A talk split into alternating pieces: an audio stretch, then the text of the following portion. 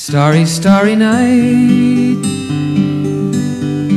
Paint your palette blue and gray. Look out on a summer's day with eyes that know the darkness in my soul. Shadows on the hills. Sketch the trees and the daffodils. Catch the breeze and the winter chills in colors on the snowy linen land. Now I understand. what you try 亲爱的听众朋友，这里依然是陌生人广播，能给你的小惊喜与耳边的温暖。相信在很多人的生命当中呢，都有过一段刻骨铭心的爱情，怀疑、嫉妒，或是争吵。可不管怎样，它都在我们的生命当中留下了一段不可磨灭的痕迹。或许彼此珍惜过，就是最好的结果。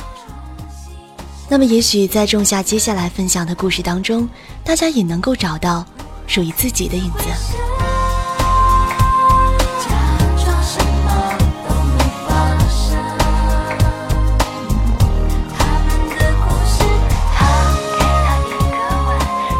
如果当年我们再坚持一点点，再多一点点时间，一切会不会有所不同呢？不过，我也热爱这种曾经拥有，因为所有过去都有着动容的感情，虽然时而荒诞，时而扯淡，却又如此真真实实的存在过。不管是为了成为别人眼中最好的别人，还是自己眼中最好的自己。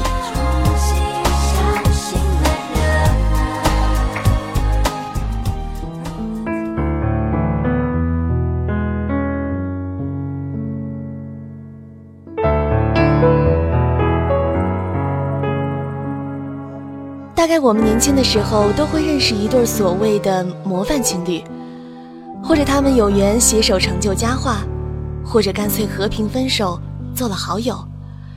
不过我相信我认识的这一对儿，也许才是更多人的模范吧。在我上高中的时候，同桌是一位长得非常像孙燕姿的小美女，叫做小陈，每天都在玩，却永远是年级前十，说的就是她。那时候我们俩的关系非常好，因为我俩当年的偶像都是孙燕姿。上课经常把耳机塞在衣袖里，然后撑着耳机偷听随身听，就这样建立了革命友谊。我们班里有一个和小陈同名同姓的男生，我们都叫他大陈。大陈从高一开始就暗恋小陈，暗恋了整整一年后，大二的时候，大陈找到了我。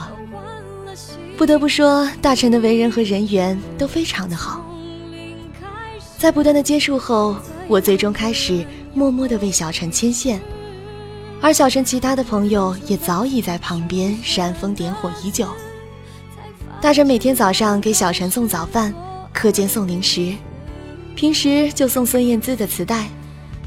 而在大陈打通了小陈的朋友圈之后，小陈的朋友聚会就多了一个不断关心他的超级大暖男。就这样，又坚持了一年。在升高三的时候，因为大陈的成绩不好，所以他家人让他留了一级。小陈成了大陈的学姐之后，也成了他的女朋友。在那个时候，他们俩就成了朋友圈当中口碑极佳的模范夫妻。况且，人家还同名同姓呢。爱从零开始，一秒钟已经遗失。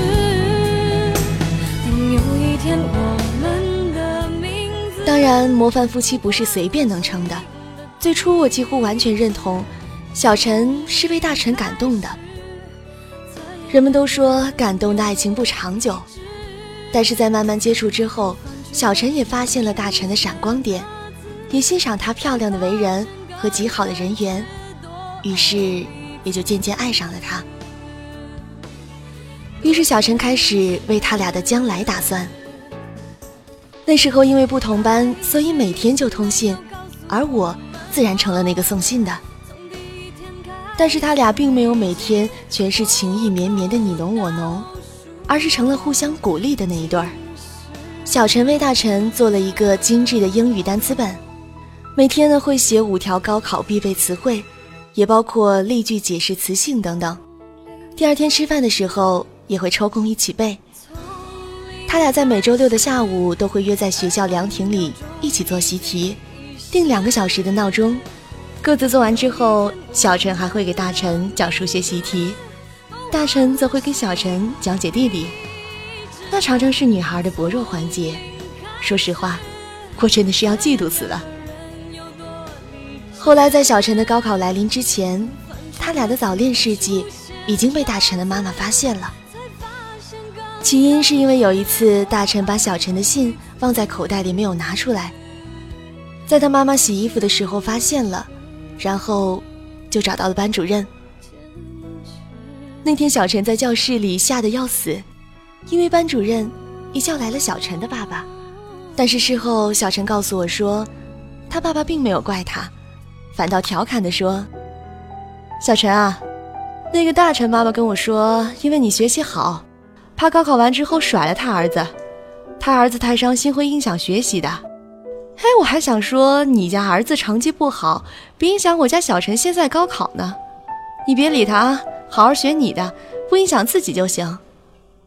听了这些话，我又嫉妒死了。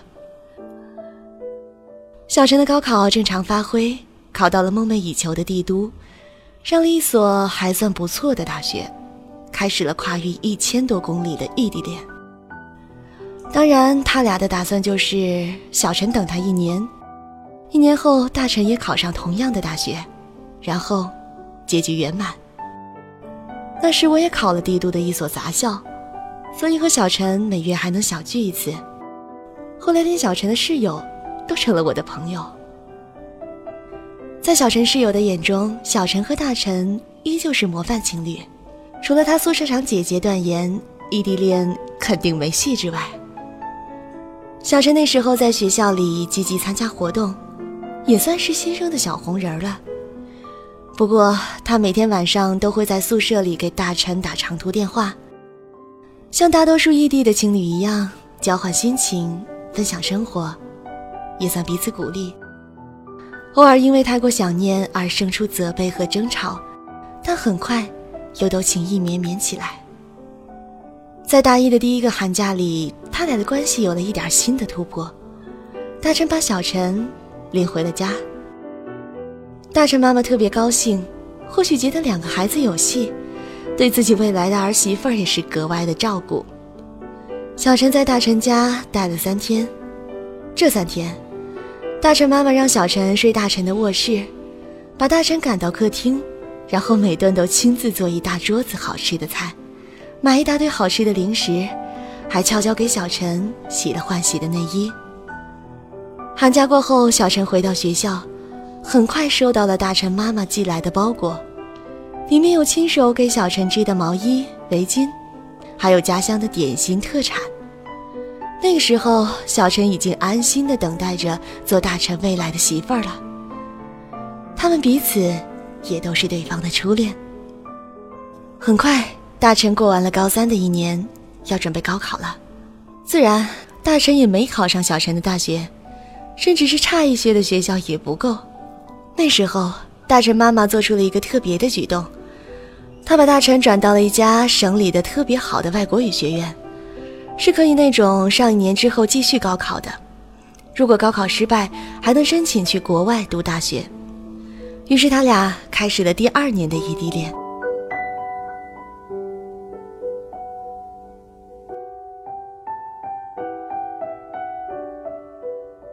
对于高考失利的这件事，小陈显得有些失落。他似乎觉得，如果大陈够努力、够爱他，那么一定会为了和他在一起而拼命的学习，然后考进他的学校。然而，作为学渣的我们也知道，想要成绩突飞猛进，到底是多么的困难。但是妈妈的安排也让小陈挺感动的。不管怎么说，妈妈看起来也是在为他俩的未来。提供帮助呢。在小陈大二的那一年，他开始让自己变得越来越忙碌。不知道听故事的大家，有多少人经历过异地恋这件事？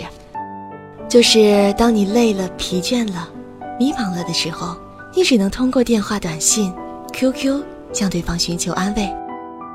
而实际上，在这样的时候，再多的言语也比不上一个面对面的拥抱。或者，当你兴奋、激动、成就感爆棚的时候，你只能对着电话那端喜气洋洋，听到对方传来的“你真棒”的时候，却依然止不住的略感失落。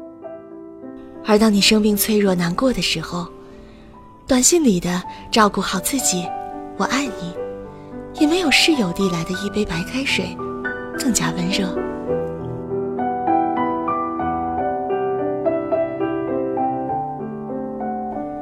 我想小陈知道这所有的感受，所以他热衷于参加各种学校活动的同时，还选修了第二专业，只为了让自己过得又累又充实，把用来思念伤感的时间全部占满。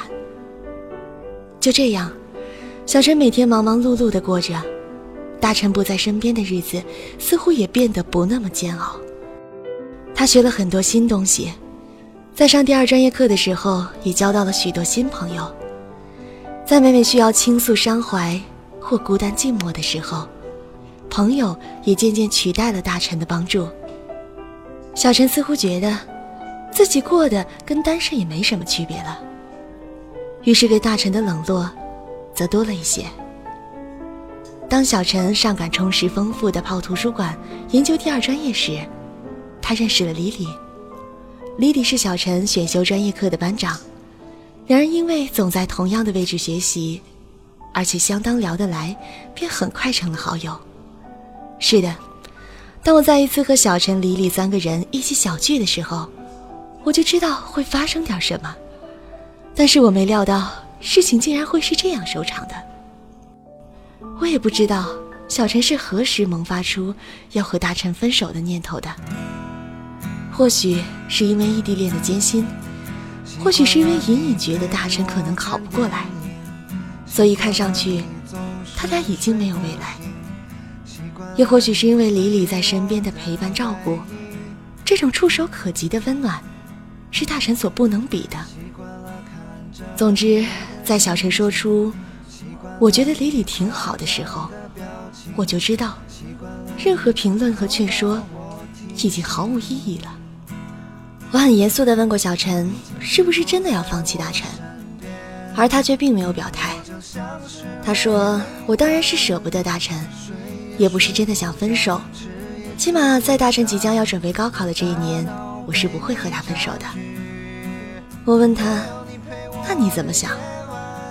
他说：“我打算等大陈高考之后，暑假回去跟他聊一聊我们的未来。我当然真心希望他考来我们学校。”这样我们就能守在一起了。但如果他考不过来的话，可能我们就真的没有未来了。我又问：“那李李呢？”他说：“李李挺好的。”然后他问我：“你说，一个人一辈子只谈一次恋爱，是不是有点可惜呢？”虽然我很担心小陈会做出不该做的事情来，但后来。小陈和李李却并没有如我所想的在一起，而是继续的做好朋友一般，一起学习、逛街，聊聊心事、吐吐槽。我想这样也挺好的，谁还没有个能说心里话的蓝颜呢？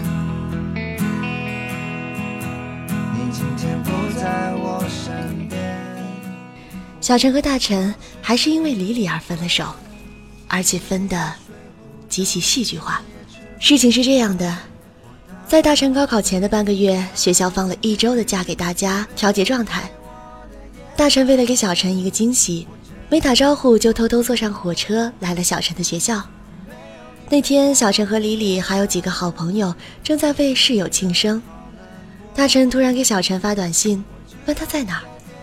小陈说在给朋友过生日呢，一会儿就回宿舍。大约过了半个小时，聚会结束，丽丽骑车回宿舍，顺便载上小陈一道。大家都知道他俩关系好，也对此习以为常。就在小陈坐在后座上和李李谈笑风生，经过宿舍区的正门时，被早已等在一旁的大臣尽收眼底。但是，大臣却并没有叫住小陈，而是远远地跟在后面，在看见小陈进了宿舍楼之后，追上去拦住了李李，然后，大臣给了他一拳。此时，在宿舍里的小陈还在和室友兴高采烈地讨论生日，直到新回来的姐妹说楼下有人找他的时候，他还对此毫不知情。当他突然看见大臣站在他面前时，还有小的惊喜，却发现大臣满脸严肃地盯着他，眼神里却没有了往日的温柔。还没等小陈说话，大臣就直接开口问他：“刚才那男的是谁？”小陈愣了一下，突然反应过来大臣的误会，心里还笑着大臣的醋意。正当张口解释时，大臣却劈头盖脸地说了一句：“我以为这段时间你不联系我，是因为你真的忙着学习了。原来你是有了新的男朋友了。”没有你陪我的夜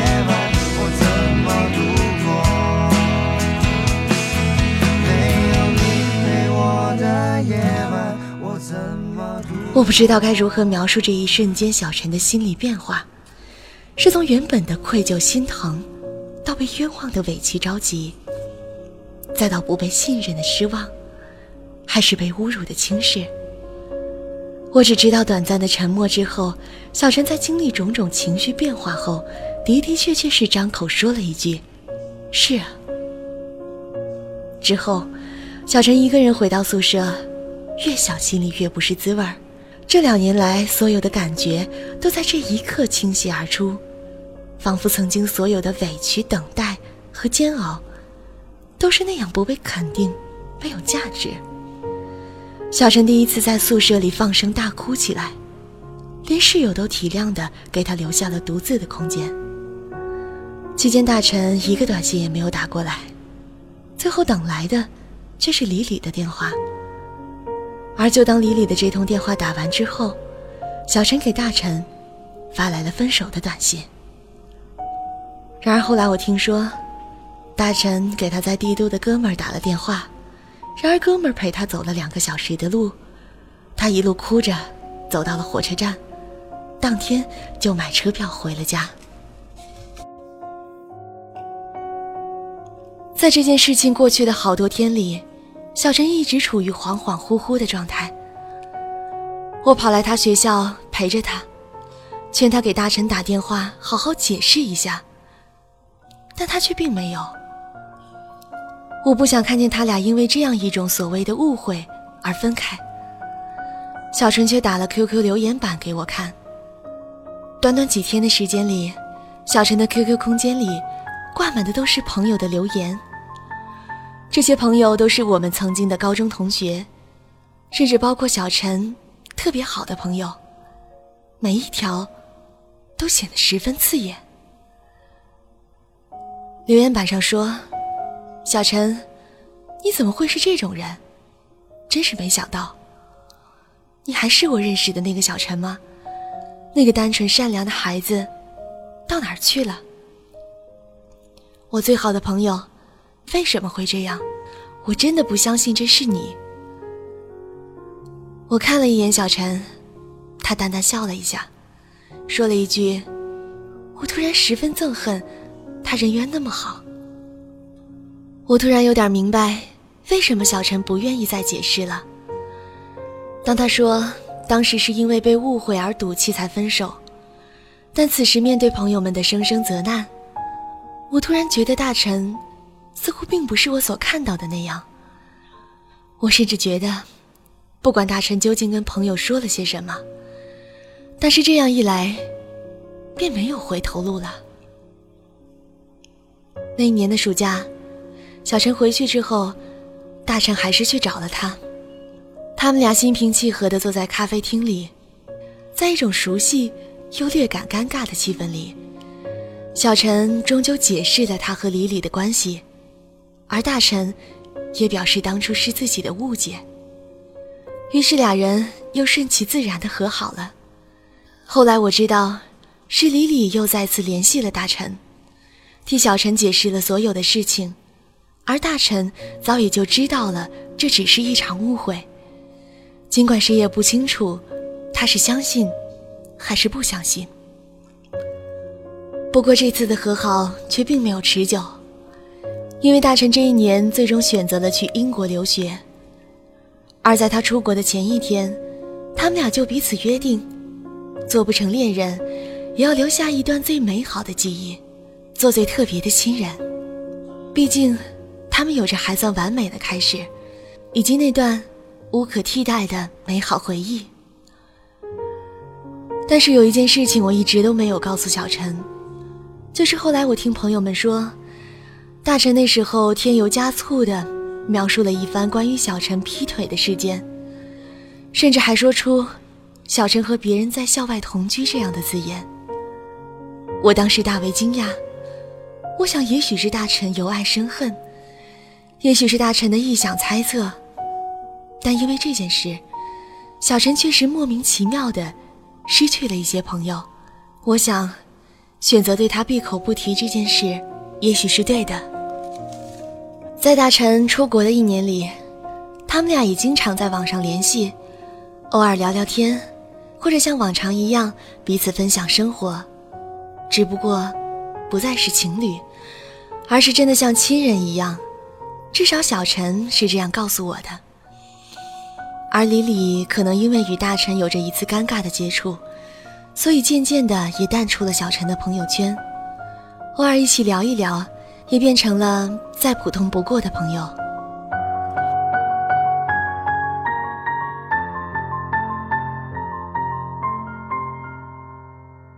再后来的那一年，大陈交了新女朋友，但却不是亲口告诉小陈的，而是有一天，小陈突然发现自己的好友里找不到大陈了，才警觉。自己似乎是被拉黑了。小陈当然记得大陈的 QQ 号，于是重新加了好友，但是却被直接拒绝了。小陈或许已经意识到大陈是交了女朋友，但是，他却坚持要加上大陈。他想，他应该为大陈感到高兴，还希望能够亲自的去祝福大陈。在又一次加大陈之后，好友通过了。小陈还没说话，对方先发来了对话。我知道你是谁，你别再加大臣了，是他让我把你拉黑的。小陈突然没有意识到这突如其来的攻击，两人对方果然是大陈的女朋友，然后还是礼貌的回答：“你是？”对方却说：“我是大陈的女朋友，你放心。”是大臣自己要把你拉黑的，不是我。不信你可以问他自己。小陈说：“哦，你好，我和大臣现在只是好朋友，希望你别介意啊。”对方说：“你不用跟我说什么，说实话，你跟大臣的事我都知道。其实我挺看不起你的，你还是好自为之吧。”小陈愣住了。他觉得这肯定不是大臣的意思。不管怎样，他清楚自己在大臣心里的位置。即使曾经有过那样的误解，但他俩相识的这些年，也让小陈有自信，大臣不会这样对他。而这样一下，小陈的某种心理也被激发了出来。他回复道：“哼，是你自己拉黑的我吧？”大臣既然和你在一起了，你还这么不信任他？对方却说：“直接说吧，我不喜欢你这样的女人，我也不希望你和大臣再联系。就这样吧，再见。”小陈莫名其妙被人讨厌了一把，又回了一句：“就你这样的女人，我看大臣也不会喜欢吧。”说完这句话，小陈。又被对方拉黑了。其实说完这些话，小陈就已经默默的有些后悔了。他突然意识到，他在用这种前女友的身份说了些不合时宜的话。显然是做了件连自己都没有办法正视的事。随后没多久，他突然发现大臣用了一个新的 QQ 号加他。他和大臣聊了很久，才知道那个女孩已经追了大臣很久了，了解大臣的所有故事，也对大臣挺好的，最终算是打动了大臣。和大臣在一起之后的第一件事，就是上大臣的 QQ 删了他，因为在他心里，小陈才是最大的威胁。大臣为了让那个女孩安心，便申请了个小号加小陈。小陈之后主动减少了和大臣的联系，我相信，他也是真心希望大臣过得好。但是，倘若小陈仔细想过，大概也能明白些什么。关于大臣究竟如何描述跟他的故事，他也能猜出个大概。但或许无知无觉，有时才是最好的状态吧。因为直到如今，我也仍然觉得。大臣和小陈在彼此心里，都是无法替代的，即便只是留下一段回忆和一个位置，但这种特别的情绪，也是独一无二的，专属存在。不过，如果是我的男朋友为了让我安心，而用小号偷偷加他的前女友，并始终在心里留下这样一个特别的存在，我又会怎么想呢？其实很多的事情，或许眼见的真不一定就是事实，但有些的确存在的事情，我们又能否坦然接受呢？后来，大陈和小陈的联系也越来越少，一年又一年的，小陈毕业了，也工作了，交了新的男朋友，大陈和女友发展的很好，也一起回了国。再后来，听说大陈和女孩订了婚。再后来的后来，听说因为女孩想留在国外，而大陈想回家陪在父母身边，所以两个人终究还是分了手。总之，大陈和小陈已经很少联系，但彼此都有联系方式，偶尔也会彼此问一问对方的情况。有时逢年过节，小陈还会给大陈的妈妈发短信问候。虽然老人家唯一回复的一次就是。你们年轻人的事，我真的不懂。之所以写下他们的故事，是因为小陈和大陈一次偶然的巧遇。在去年年末的时候，小陈带着男朋友回家过年。年前的几天，先去了老家的景点玩一玩，在晚上找地方住宿的时候，非常意外的遇见了大陈。据她所说，当时她正和男朋友在等车，突然大陈。就站在了他的面前。那个时候，他们有几年都没有见面了。大陈变得更帅气了，也更成熟了。小陈向男朋友介绍了大陈，他们也和气寒暄了一番，然后就告别了。到宾馆入住之后，小陈收到了大陈的微信，说他挺好的，也祝你幸福。小陈把微信给男朋友看了看。男朋友笑着说：“要不然叫他一起来吃个饭呀？”小陈摇摇头说：“不用了。”就在前一阵子，我收到了大臣的婚礼邀请函，新娘是大臣的同事，用大臣的话来说就是对我好的像妈一样。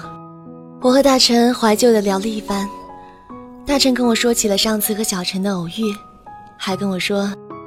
那次是他妈妈先看到的小陈，然后他妈妈还跟大臣开玩笑的说：“我看见你媳妇儿了。”我调侃大臣说：“你妈喜欢新儿媳妇吗？”大陈很认真的跟我说：“其实他妈妈最喜欢的还是小陈。当年小陈为他写的那些单词本，抄的那些笔记，他妈妈都一直替他保留着。本来我还想问问大陈。”当初为什么要说这样的话？但后来想想，或许曾经彼此珍惜过，也算是最好的结果吧。末了，大臣极力邀请我去参加婚宴，不过最终，我还是没有去。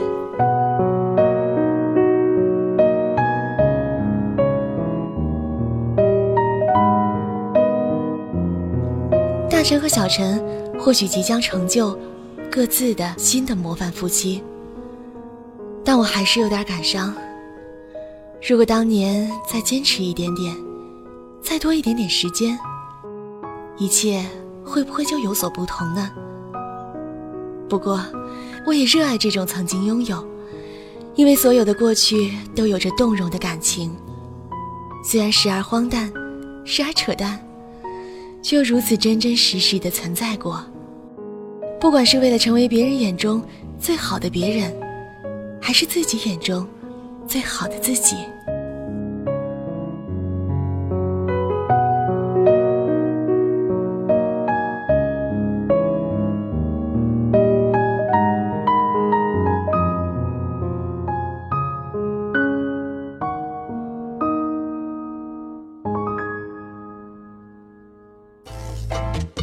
欢迎关注陌生人微信公众平台，添加微信号 m m o o f m 或搜索“陌生人”，声音的声不是生孩子的生。获取帮助，订阅播客，互动交流，收听最新节目，进入微社区论坛，参与话题征集，活动与福利都在或只在陌生人微信公众平台，老少皆宜，男女通吃，请放心关注吧。